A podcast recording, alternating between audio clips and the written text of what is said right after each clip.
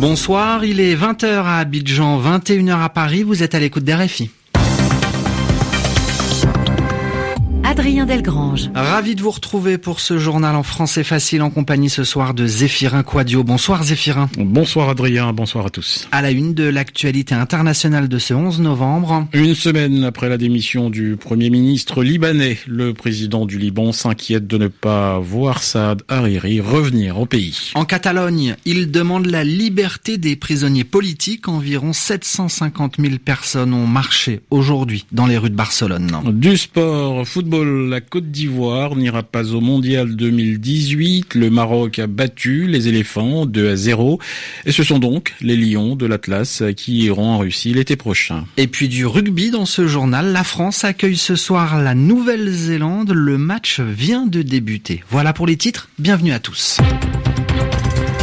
Les journaux, les journaux en français facile. Et d'abord, cette euh, question, pourquoi le Premier ministre libanais Saad Hariri n'est toujours pas revenu au Liban depuis sa démission annoncée à Riyad il y a une semaine? Le président libanais Michel Aoun demande des explications à l'Arabie saoudite.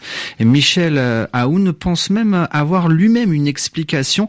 Il se demande si Saad Hariri n'a pas été enlevé. À Beyrouth pour RFI, correspondance de Paul Khalife. C'est la première fois que le chef de l'État libanais s'exprime publiquement et ouvertement depuis la démission surprise de son Premier ministre samedi 5 novembre. Un communiqué publié par la présidence indique que Michel Aoun a informé les responsables locaux et étrangers que le mystère qui dure depuis une semaine et qui entoure la situation du Premier ministre fait que toute position et déclaration émise par Saad Hariri ne reflète pas la réalité. Selon le président Aoun, les prises de position du chef du gouvernement sont le résultat d'une situation mystérieuse et suspecte qu'il vit dans le royaume. Prenant la parole devant des délégations reçues au palais présidentiel, Michel Aoun a déclaré que le Liban n'accepte pas que son premier ministre soit dans une situation en désaccord avec les traités internationaux et les règles normales des relations entre États. Il a aussi demandé à l'Arabie saoudite des clarifications sur les raisons qui empêchent Saad Hariri de rentrer à Beyrouth. Le chef du gouvernement n'a plus fait aucune déclaration publique depuis une semaine et est difficilement joignable, même par des membres de sa famille. Selon l'agence Reuters, Michel Aoun a déclaré à des ambassadeurs étrangers en poste à Beyrouth que Saad Hariri a été enlevé. Paul Khalife, Beyrouth. RFI.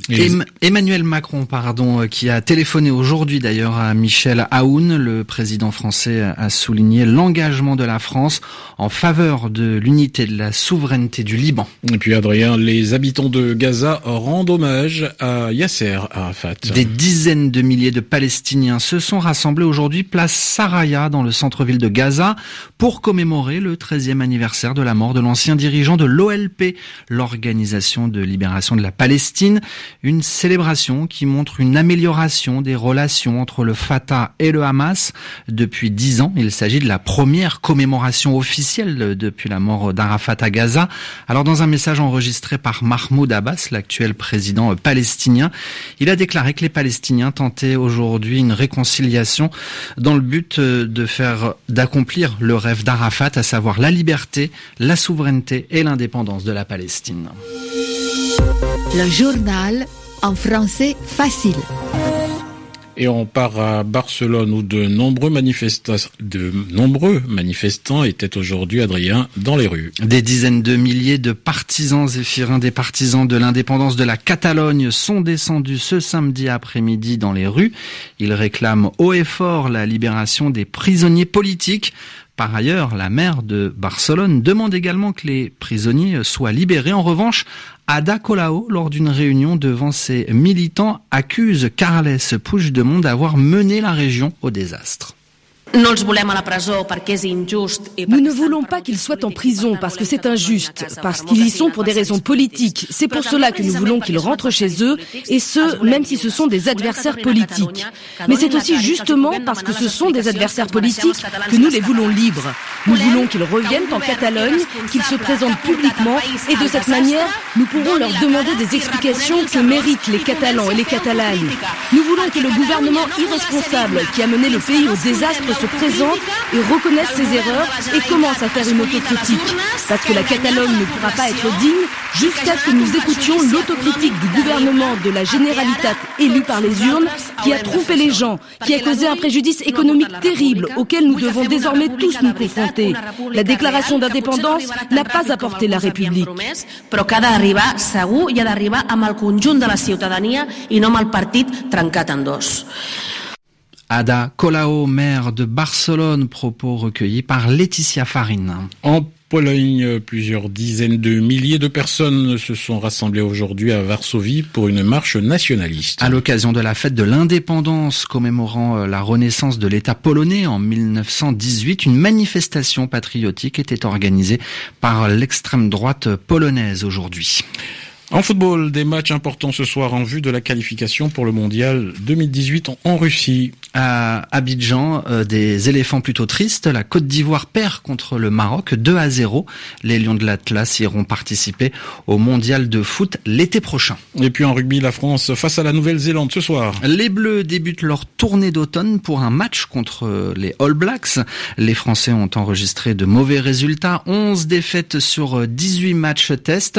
Nous sommes avec Cédric De Oliveira en direct du Stade de France. Cédric, c'est un vrai défi ce soir pour les Bleus face aux All Blacks. Oui, énorme défi. On joue euh, la sixième minute de jeu ici au Stade de France et toujours euh, 0 à 0 entre les deux équipes alors que le jeu se situe actuellement au euh, milieu du terrain. Euh, vous l'avez dit, énorme défi euh, car la France est marquée par de nombreuses blessures. Très rajeunies, quatre nouveaux font leur grand début sous le maillot bleu.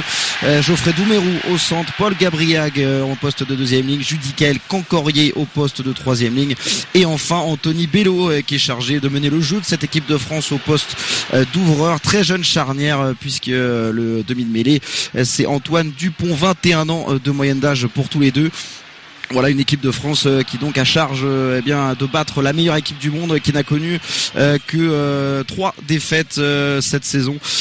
pour l'instant, ce sont les Blacks qui sont dans le camp des Français avec une série de temps de jeu.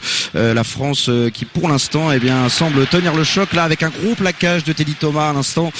pour l'instant donc 0 à 0. On joue la septième minute de jeu au Stade de France. Cédric De Oliveira pour nous faire vivre ce soir ce match sur l'antenne des RFI France Nouvelle-Zélande.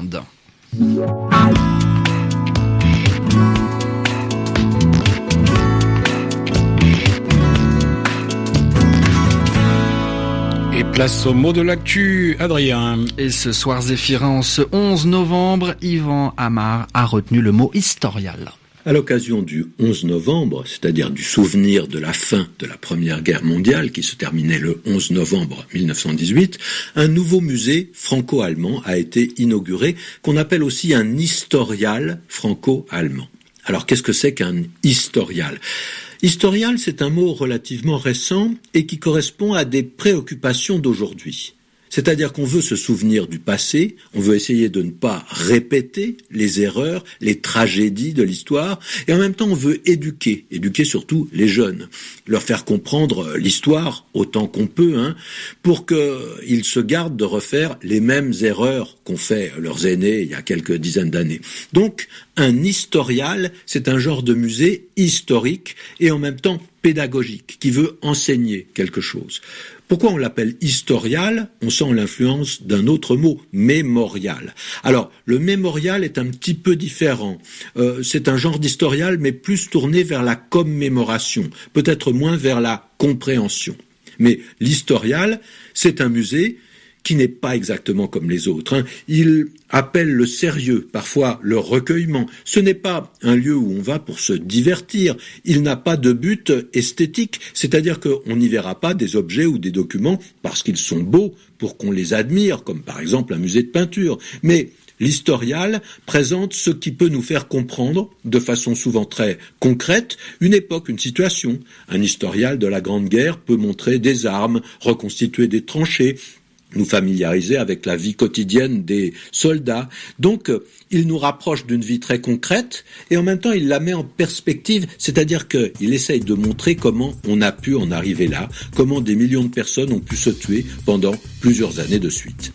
Yvan Amar pour le mot de l'actu. C'est la fin de ce journal en français facile. Merci Zéphirin. Merci Adrien, excellente soirée. Et merci à Javier Gonzalez pour sa mise en onde.